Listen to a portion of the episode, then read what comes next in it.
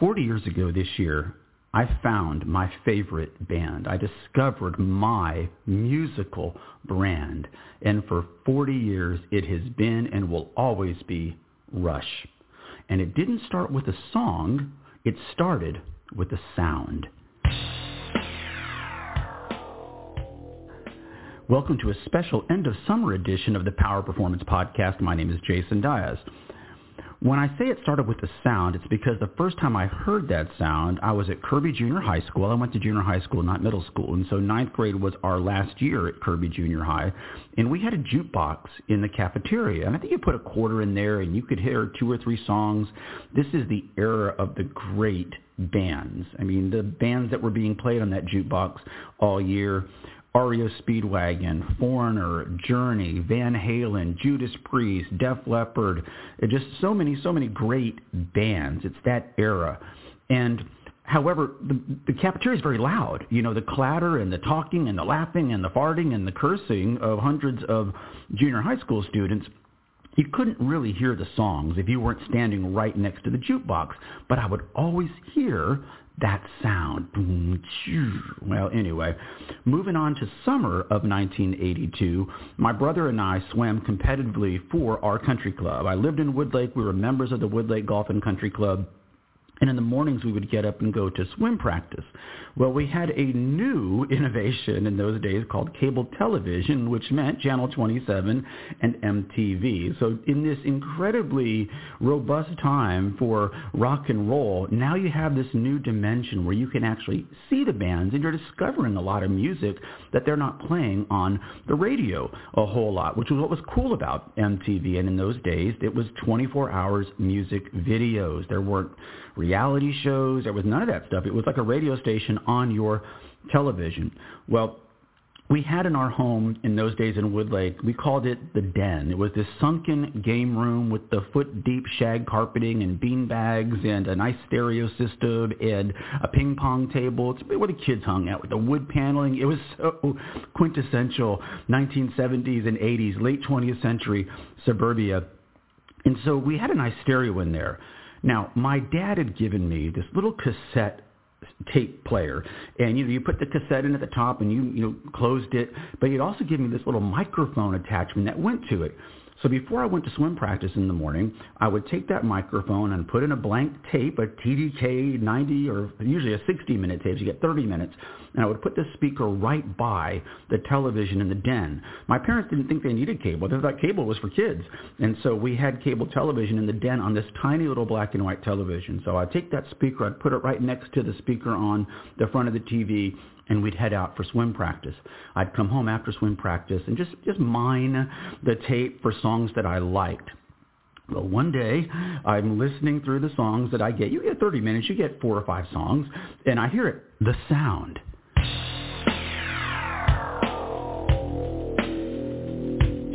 A Monday warrior, mean, mean stride. Today's Tom Sawyer, mean, mean pride. Click, and the tape ends. So now I've heard the sound, I've heard some of the words, and I remember I would walk around the house saying, modern day warrior, today's Tom Sawyer, which isn't actually the right lyrics in the first part of that song. But I remember I also played competitive tennis at the country club for Woodlake Golf and Country Club. They had a beautiful tennis facility. And I remember I just bought this beautiful Prince oversized racket, and it had a white racket cover and I wrote on one side of that record cover, Modern Day Warrior, and I flipped it over and I wrote Today's Tom Sawyers. There was already something connecting with me about that song and those lyrics. Well, that same summer, uh, we were we went to St. Monica's Catholic Church in those days out in Converse. It's still there, and during the summer, the church would have a youth group. They had a youth group, and for whatever reason, it was all guys in this youth group. And they would organize stuff for us to do, you know, a little outing to Landa Park or something like that. In this particular case, it was going out to do horseback riding at Fort Sam Houston. I grew up almost on an exact midpoint between Randolph Air Force Base, where my dad worked for 32 years, and the U.S. Army's Fort Sam Houston. And they had, you know, Fort Sam Houston used to be the home of the cavalry here in Texas when they had to go out and shoot all the Comanches and the Apaches and the Mexicans, no offense. And so they had a pretty significant stable complex out there at the time. And you could go, I think, for $2. You go for an hour long, you know, horseback ride, clip, clop, clip, clop. It's great. Great to do something different.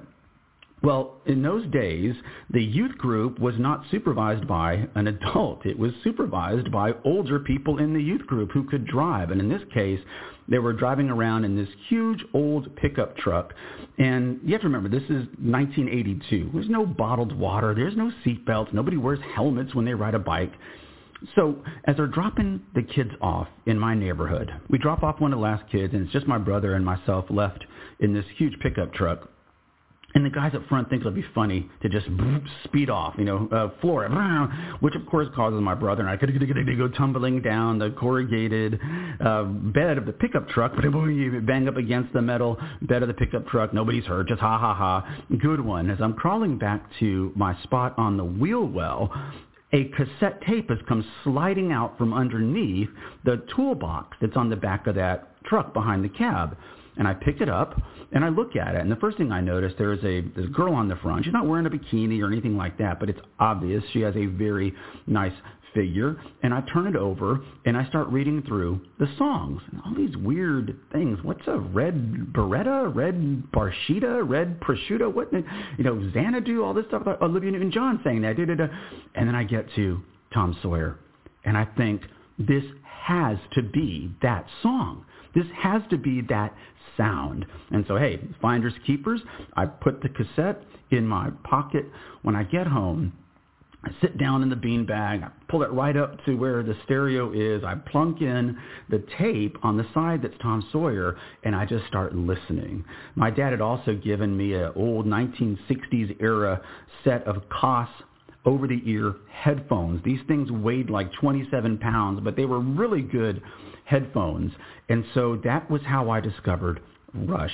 In their element, it's a live album, Exit Stage Left, and I finally hear that entire song. And I think I probably sat in that beanbag for the next 72 hours without eating or drinking or sleeping. I was just absolutely blown away. Well, that same summer, I got a little side hustle. Uh, I was like house sitting gig. A friend of ours, friends of ours from my, my dad knew and we had known the whole time that we'd lived in Woodlake, the Wilbers, took a vacation like many families did in the summertime and my job was to go over there in the morning and I had the, their house key on a little piece of yarn around my neck and you know let myself in and feed the cat and clean out the cat box or whatever. Well like many Americans they had a family room or a living room with a stereo and in those days the stereo systems were huge compared to you know today you can get all that on your phone and and the same quality of sound in a, an iPod or a, a phone and some really good headphones or earbuds in those days, the stereos were pieces of furniture, and it came with a shelf to put the speakers on, but it also had shelves to stack your albums. Or in this particular case, in Mr. Wilbur's case, he had them like a bookshelf. And so I'm thumbing through them, and I'm going through, I'm going through, I'm going through, and I come to one, and it's a, it looks like a king who's sitting on a throne, but it looks like the king is dead. And I look, at says Rush, A Farewell to Kings. Oh, let me look at that one. Then I get, there's another one there, Rush, Hemispheres. And so that's all, those are the only Rush albums he had. I expected him to have all the crap my parents had at home, Neil Diamond and Barbra Streisand.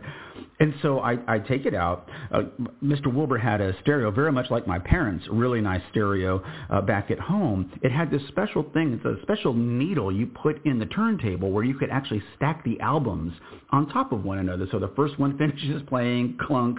The next one falls down and it plays. And so I listened to Farewell to Kings, and that first song comes on, the Farewell to Kings kind of that Renaissance sounding, and then it goes into the music.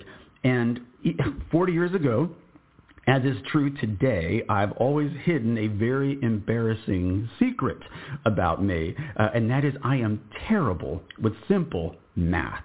What's 100 minus 12? 72. Wait, 78. No, uh, 82? It's just that bad, right? That bad. However, when saving redemption for my teachers and my parents and high school guidance counselors is I'm very good with literature and reading and speaking. So I have some hope for my future. Well, I'm reading through these lyrics on a farewell to kings and then hemispheres. And these aren't just lyrics. It's poetry. It is absolutely poetry. And I remember I, I probably shouldn't have done this, but I took Mr. Wilbur Wilbur's albums home and I made cassette copies of them as much as I could. I was running out of tapes by this time, and I took them back. It was later in that year where I found out I had missed uh, one of the albums he had, All the World is Stage, the live album before Exit Stage Left. He let me have that. And so I now have this amazing collection of Rush songs, both studio and live albums. And it's just, I'm just totally into this band 40 years ago to this very day. It is exactly the music I've been looking for. So much of the other, and these were great bands. These were great bands, Van Halen and Journey and REO Speedwagon, all this. So much of the music was, you know, sex, drugs, and rock and roll. Well, that, wasn't my thing. I didn't need to live vicariously through a, a band when it came to girls. I had a, a girlfriend. I had a lot of girlfriends in Woodlake. I was not using any drugs at the time. So the rock and roll and to have that great music combined with what I considered poetry, lyrical poetry, I am just blown away. I've just, all these other bands that were sort of my favorites, they have all been moved down a peg. I don't have a few favorite bands. I have one favorite band, and it started 40 years ago. Well, another thing I remember very, very well about 1982 as we moved into the school year, I have left my best friend behind at Kirby Junior High School. No, he didn't fail. He was just a year below me. And so he's got one more year of school before we reunite at Judson High School. I'm going into my sophomore year at Converse Judson High School. And it's not like it is today. You can't FaceTime with somebody. We don't have Snap Face and InstaChat and TalkTick and all that stuff. It's like, hey, I'll see you in about a year at, at Judson. Okay, no big deal. Well, I'm out shooting baskets one day at the elementary school near my house, waiting for dinner to get ready. You know, in between the getting dropped off from school and dinner time, these are the kind of things you would do: shoot baskets, play Nerf football, or whatever. And I'm shooting baskets with a young guy from the neighborhood named Sean Richmond, who was also a year below me. And he's one of the really good kids in the neighborhood, never got in any trouble. Uh, he was also one of the smart kids. And Scott was one of the smart kids, and they all had the same classes together, and they all knew each other. And so we're just shooting baskets, and I just matter-of-factly said, hey, Sean, how's Scotty doing? Oh, he's doing great. You know Scott. But man, he is driving us crazy every day in class, showing us this drum solo. And I was like, drum solo? What are you talking about? It's like, yeah, yeah, he's air drumming this drum solo. He won't stop talking about this drum solo. And I'm like, wait a minute, what's the name of the song? I don't know, I don't know. I said, what's the name of the band? He goes, I don't know. I think it, I said, is it Rush? He goes, yeah, yeah, yeah, that's it. I said, is it YYZ? Yes, yes, Jason, every day in class he's explaining it to us and he's telling us he's the greatest drummer of all time. Well, back at my house uh, in Woodlake, I am doing exactly the same thing.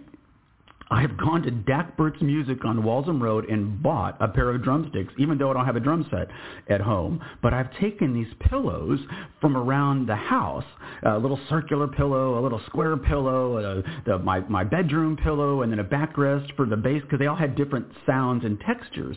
And at night, I would bring that little cassette player up that my dad had given me. And with the special jack now, I can plug in those really good Koss headphones. And I do the same thing at night. I try to work my way through that drum solo on YYZ. And it was just so funny because uh, Scott Cooley, who goes on to be my oldest and dearest friend, for whatever reason, has discovered this band, specifically this song and that drum solo, and I'm obsessing about it too. Well, in October 40 years ago of 1982, with my birthday money and money that I've saved from mowing lawns all summer, I go out and buy with my own money my first Rush album. I still have it. It's Signals, released in October of 1982. And I get home and it's a big production. You take it out of the plastic and you take the, the sleeve out where you get to see the band. But what I'm interested in is the lyrics. And so I turn it over and the first song is subdivisions. And I start reading. Sprawling on the fringes of the city in geometric order, an insulated border in between the bright lights and the far unlit unknown. I am sitting exactly there in the subdivision of Woodlake, 6715 Cypress Lake. Even though our address said San Antonio, Texas, 78244, we don't really live in San Antonio. We live in between the bright lights of San Antonio, Texas, and the far unlit unknown. And that's it. 40 years. The bond will never be broken. I just was absolutely molded and folded into that band, and I ended up not really liking Subdivision. No, no, not the album. I love I loved Subdivisions. I didn't really care for all the songs on the album, but like I said, I Rush already had this great catalog of songs and albums and I went to the Signals tour. That was my first Rush concert. And like I said 40 years later the bond has never and will never be broken. But when I go back and and look at how I discovered Rush that exit stage left coming sliding out from underneath that toolbox it's almost like it was meant to be. And I'm so glad. 40 years in, and I'm still discovering, rediscovering songs that I love from what is, in my opinion, absolutely one of the great bands of all time. Of course, a band that generates a lot of loyalty from their fan base. Imagine if you could do that with your banking brand. Hey, it's a tagline of the show. If your brand were a band, would you leave the audience wanting more? Rush has been doing it with me for 40 years. Thank you so much for listening to a special special end of summer edition of the Power Performance, the show that asks that question, if your brand were a band, would you leave the audience wanting more? Join us next week. We've got the president of the Independent Community Bankers of Minnesota, the entire state of Minnesota, the great state of Minnesota, joining us. You don't want to miss that. They got a new name and they've got some new energy up in Minnesota. So we're going to talk to Jim Amundsen next Friday. My name is Jason Dias, and until next we speak, we'll talk to you all next week. Take care.